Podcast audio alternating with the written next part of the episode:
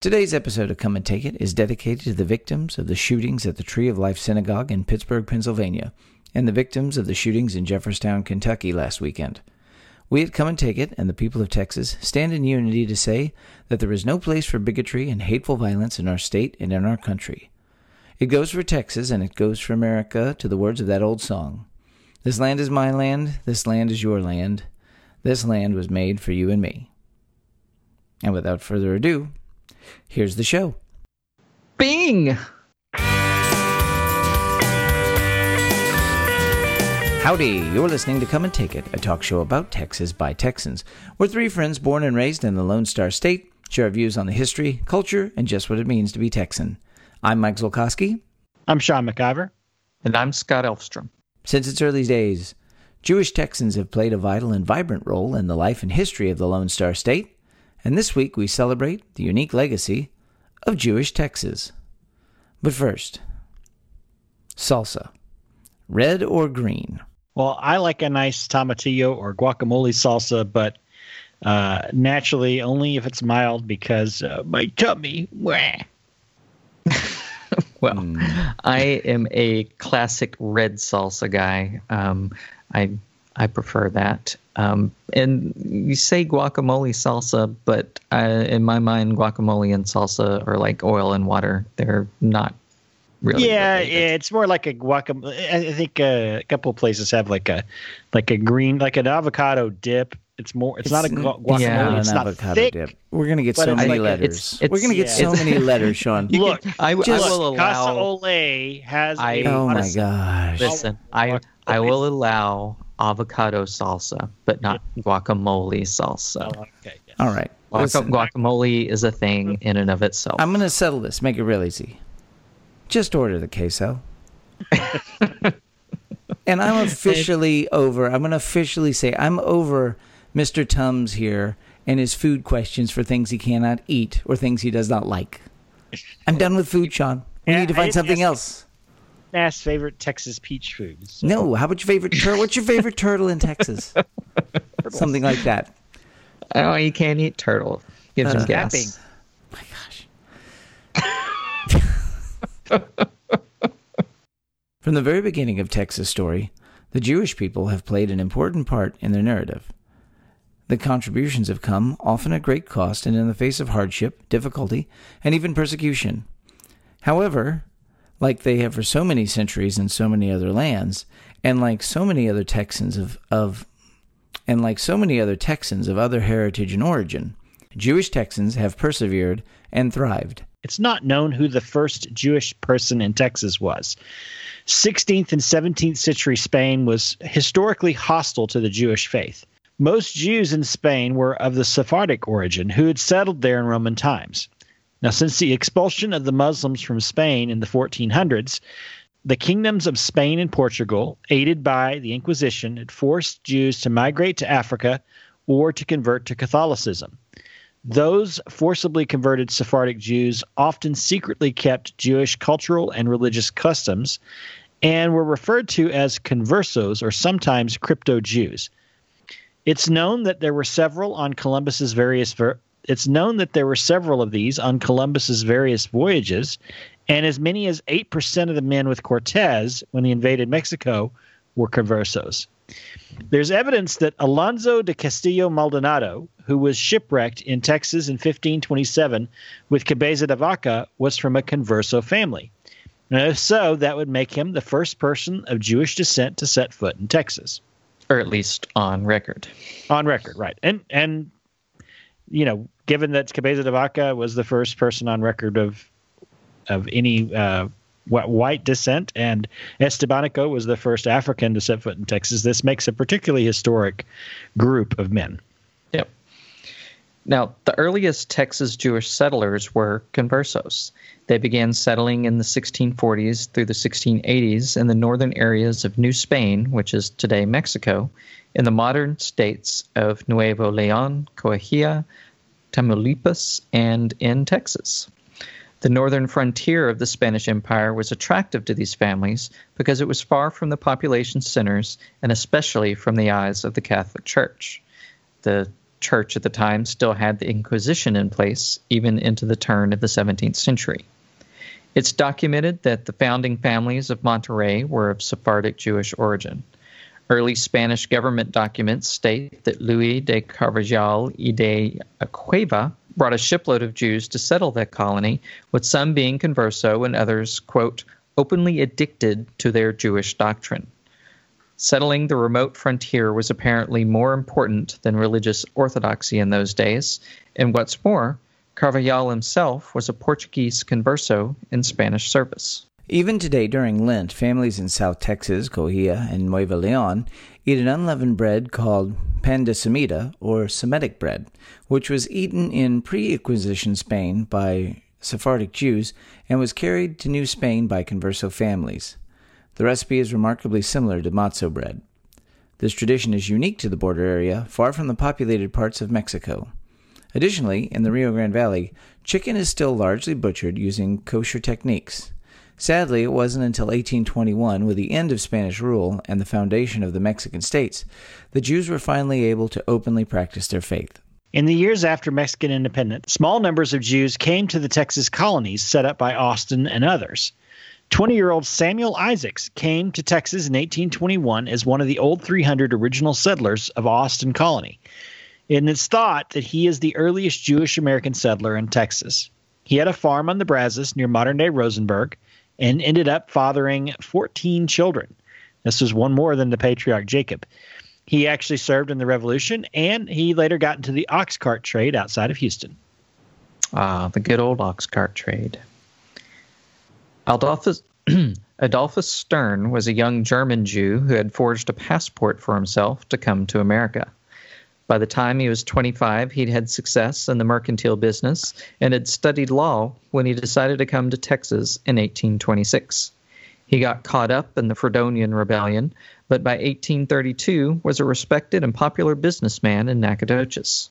Stern officially converted to Catholicism so he could gain citizenship, and in fact, Sam Houston, who had been living with the Sterns when he first came to Texas, was himself baptized by an Irish priest in Stern's parlor. When the revolution broke out, Stern traveled to New Orleans to serve as an agent for the provisional government, securing supplies, recruits, and funding for both the revolution and Texas after the revolution. He became a local government official in Nacogdoches and later a United States representative. With Texas a republic and later as a U.S. state, more Jewish people began to arrive. By 1838, Republic records showed that Jews were living in Velasco, Bolivar, Nacogdoches, Goliad, San Antonio, and Galveston. Dr. Joseph Levy was recruited by Stern to serve as a surgeon, first to the Texas Army, and then later in the Texas Navy. Yes, Texas has a Navy. He practiced medicine in Matagorda before his death in 1848. Jacob de Cordova was a Jamaican of Sephardic descent whose family had published the journals of Cabeza de Vaca and who arrived in Texas in 1839. He traveled extensively through it. He traveled extensively throughout Texas, served as a land agent, helped develop the town of Waco, and helped put together one of the first truly accurate maps of the state. Henri Castro, who we talked about way back in episode 1, was a French diplomat of Portuguese Jewish descent. He assisted the young republic with financing, served as consul general to France under President Houston, and established a colony of Alsatian French settlers near San Antonio. The city of Castroville is named after him today. Simon Mussina, a Matagorda businessman, founded the town of Brownsville after the Mexican War. Jewish immigration, first from the United States and then later from Europe, followed largely the same pattern in the early days of Texas. The same broadsides that attracted other immigrants from other countries and from other states attracted the Jews. Texas was seen equally by all of these immigrants as a land of promise with limitless potential. For many Jewish people, especially those in Europe, for many Jewish people, especially those in Eastern Europe, Texas and the United States offered more religious freedom than they'd ever known before. Trade routes, railroad lines, new towns, established communities, and relatives who had already arrived drew Jewish settlers to diverse areas of Texas. When there was a sufficiently large population to form a community, generally a cemetery benevolent society was formed, followed by a synagogue, which would either be formal or informal. Jewish cemeteries were established in Galveston in 1852, Houston in 1854, San Antonio in 1856, Victoria in 1858, and Jefferson in 1862. The first chartered Jewish congregation in Texas was Congregation Beth Israel, which was in Houston, and it was founded in 1859. It began as an Orthodox synagogue, but became a Reformed congregation 15 years later. The oldest Reformed congregation, which was founded as such, was Temple B'nai Israel in Galveston, and it was established in 1868. By the turn of the century, numerous congregations had been organized from Austin to Dallas and points in between. As was common for the day with many of the different ethnic groups in Texas, rabbis in the congregations, like priests and ministers, served a vital role of unifying and shepherding their communities. Of all the rabbis to serve in Texas, the remarkable Rabbi Henry Cohen of Galveston's B'nai Israel left the most well known legacy. His service began in 1888 when he was 25 and lasted 62 years. Cohen's time in Texas saw the horrific devastation of his congregation from the hurricane in 1900 when he served as a member of the Central Relief Committee. He ministered to people of all religions. He helped immigrants who arrived at the port of Galveston to find homes in less populated areas, and families in New York slums moved to various regions of the South and Midwest. In 1904, Cohen and Galveston lawyer and orator Leo Levi, who'd brought Cohen to Texas in 1888, helped draft a letter which President Teddy Roosevelt sent to the Tsar of Russia, urging him to cease allowing pogroms against Russian Jews. Cohen helped establish Galveston's Jewish Immigrant Information Bureau in 1907 and was one of the primary leaders of the Galveston movement, which was an effort to help Russian and other Eastern European Jews suffering from persecution and pogrom in, suffering from persecution in their own lands, resettle in Texas and the American West, away from the overcrowded East Coast cities. By 1914, 10,000 Jewish immigrants had passed through the port of Galveston. Cohen later distributed relief for Mexican immigrants and refugees from the Mexican Revolution. He would later go to Europe during World War I at the age of 54 to serve as a chaplain in the American Army. After the war, he fought against the rising anti Semitism and racism of the resurgent Ku Klux Klan and won national fame for his efforts to reform prisons in Texas. In the lead up to the Texas Centennial in 1936, Cohen and Dallas Rabbi David Lefkowitz interviewed many longtime Jewish residents in Texas and authored the book 100 Years of Jewry in Texas, an invaluable historical document. Cohen died in 1952 at the age of 89 one of the most beloved figures in Texas. One of the other remarkable areas of influence of Texas Jews in one of the other remarkable areas of influence of Jewish Texans is in the mercantile area. Of course, Adolphus Stern was a well-known merchant, and Jacob de Corvot and Jacob de Corvot yeah, and Jacob de Cordova was a successful printer in addition to his land business.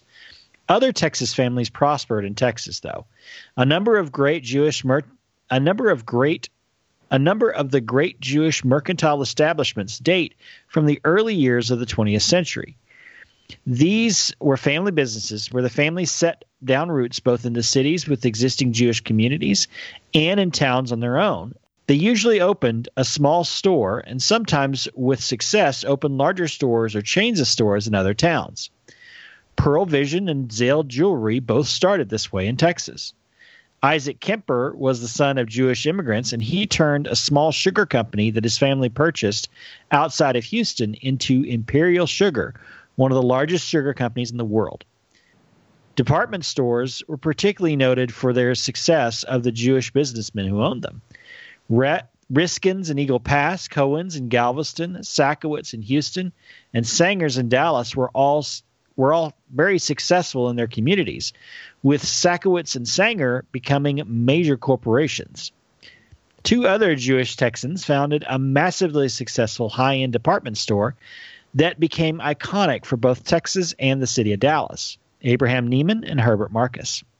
Other modern Texas Jews include Ben Taub, who built a real estate empire and became a major philanthropist in the Houston area. He helped establish Medical Center Houston and sponsored the growth of the Baylor School of Medicine. Ben Taub General Hospital is one of the country's leading major trauma centers. Matt Stone, whose mother is Jewish, was born in 1971 in Houston. You may know him as one of the co creators of South Park and the hit musical The Book of Mormon. Marvin Zindler, also from Houston, was a pioneering TV investigative journalist who agitated on the behalf of consumer protection terrorized Houston restaurants with his weekly restaurant reports in the 70s and 80s, and most famously, got the Chicken Ranch, the uh, brothel in LaGrange, shut down. Michael Dell, another Houstonite, revolutionized the computer industry in the early 1990s and still plays a prominent role in the Dallas and Austin technology scenes. Richard Friedman was born in Chicago but moved with his family to Central Texas at a very young age. He was a child chess prodigy who decided to get into music in college. He gained fame playing satirical country music and as a writer, eventually running for governor with his more famous name, Kinky. And lest we forget one of our favorite actors, Dallas native Stephen Tobolowsky. Bing! More than the famous people and notables, though, the 120,000 Jewish Texans who live throughout the state play a vibrant and thriving role in the rich, diverse tapestry that makes Texas what it is today. We at Come and Take It celebrate the Jewish Texans as we celebrate all Texans every week. Shalom and Lahayim. Well, there's a lot here that we could do episodes unpacking on. Mm-hmm. I feel like uh, the uh, the Neiman Marcus story is a very fascinating one. The Neiman Marcus story is an interesting, is fascinating. Um, there's, uh, you know, the Isaac Storm. It's just one of those you know, we've been doing this now over five years. We haven't. Uh, it's funny when you start walking through and pointing out this person was here and this person was there and that was there, and it's like, yeah, we did that. We did that back in episode 144, and that was back in episode 128. Oh yeah, make sure you don't forget about episode 67. And you start throwing out, you know, you start looking and, and realizing just how interwoven all of these stories are and how diverse Texas is. And, and it's the thing I when people ask me about Texas, I say, you know, it's not the South. It's not the Southwest. It's not the Midwest. It's just Texas. Mm-hmm. And it's from, you know, the Tejano history, the American history, the Native history. And then there's this big influx of immigrants over the years that come in different phases and from different lands. And everybody who makes up piece of Texas. And at the end of the day, everybody is just, uh, you know, they're all one wonderful Texans. What a great well, list of wonderful Texans. Yeah, and what I wanted to show was that the, that the the Jewish Texans have have their footprint in in every era that we've talked about in the past, and we've talked about these people before. We've talked about Henri Castro in our first episode uh, as a representative of French Texans, but he's also a representative of Jewish Texans. We talked about Cabeza de Vaca and his the four the three men that were with him. Uh, you know, we've talked about all of these people in different ways. We talked about the Texas Navy. We had two episodes about the Texas Navy. Um, so it's just it's very it's very interesting. And now now the the interesting part to me on this story was really uh, Rabbi Cohen and the remarkable uh, experience that he brought to Texas. This was a guy who was from England. He wasn't born in Texas. He came to Texas uh, to serve as a rabbi, and he poured into the Jewish community and poured into the state of Texas eh, for 68 years, which is, or I'm sorry, 62 years, which is just remarkable. I mean, you can't you can't deny that is amazing accomplishment. Um, so it's just this is you know we just want to celebrate another another Jewish Texan uh, of note is the current Speaker of the Texas House of Representatives, Joe Straus. You know, he is from a Jewish family, so these are these are people from from the high levels of power down to normal people that you you might meet any day, uh, you know, any day of the week. So it's a celebration of we want to celebrate the different groups of Texans, you know, not just the Jews, not just the Czechs, the Germans, the uh, you know, I don't know if we've done Irish Texans, but we we've talked about plenty of Irish Texans. So well, you know, it's one of those funny things you find out. You know, you talk to somebody and they're like, you know, Henderson, that used to be a Russian colony, and you're like, what? What? Yeah. You know, or oh wow, there's a there was like a whole Swedish colony in Texas. Yeah. So there's like all kinds of you know every a lot of different reasons, and then you know people come to Texas for all kinds of reasons Mm-hmm. And as we've seen historically, it's almost uh, it's always a second chance, and people find these ma- have these magnificent second acts in Texas. So, mm-hmm. uh, you know, glad to put these guys on the list. What a wonderful list! Thanks, yeah. thanks for putting this together, Sean. Yeah, like every other aspect of that we've been talking about for years now, um, Texas has a rich history from many different sources. I mean, it's as much a melting pot as any other part of our nation. Yeah, and I think that's the most important thing, Scott, is that Texas is not Texas is not solely the Alamo. It's not solely Sam Houston and the and the, the Austin colony. It is we are we are where we are because of all of these groups, all of the people in Texas that have contributed to our culture and to our state's history, and not just one particular group, not just one particular narrative. It is it is a it is a symphony of music, not just a solo. So, want to want to stress that. That wraps things up for today. You can find notes and links from today's show at brainstable.com. We'd love to hear from you, so like and share us on Facebook, follow the show on Twitter at Texas Podcast, or go to Brainstable and leave some feedback. You can find our show and many other great history podcasts at historypodcasters.com. And why not follow us individually too? I'm on Twitter at Mr. Java. I'm Max Shaw with two N's. And I'm Scotticus. If you like the show, be sure to tell your friends and leave a review on iTunes, and that really helps us out to find listeners just like you. And if you'd like to support the show financially, please visit patreon.com slash texaspodcast, where you too can become a Come and Take It Texas Ranger. We hope you'll join us next time, and remember that even if you aren't from Texas, Texas wants you anyway.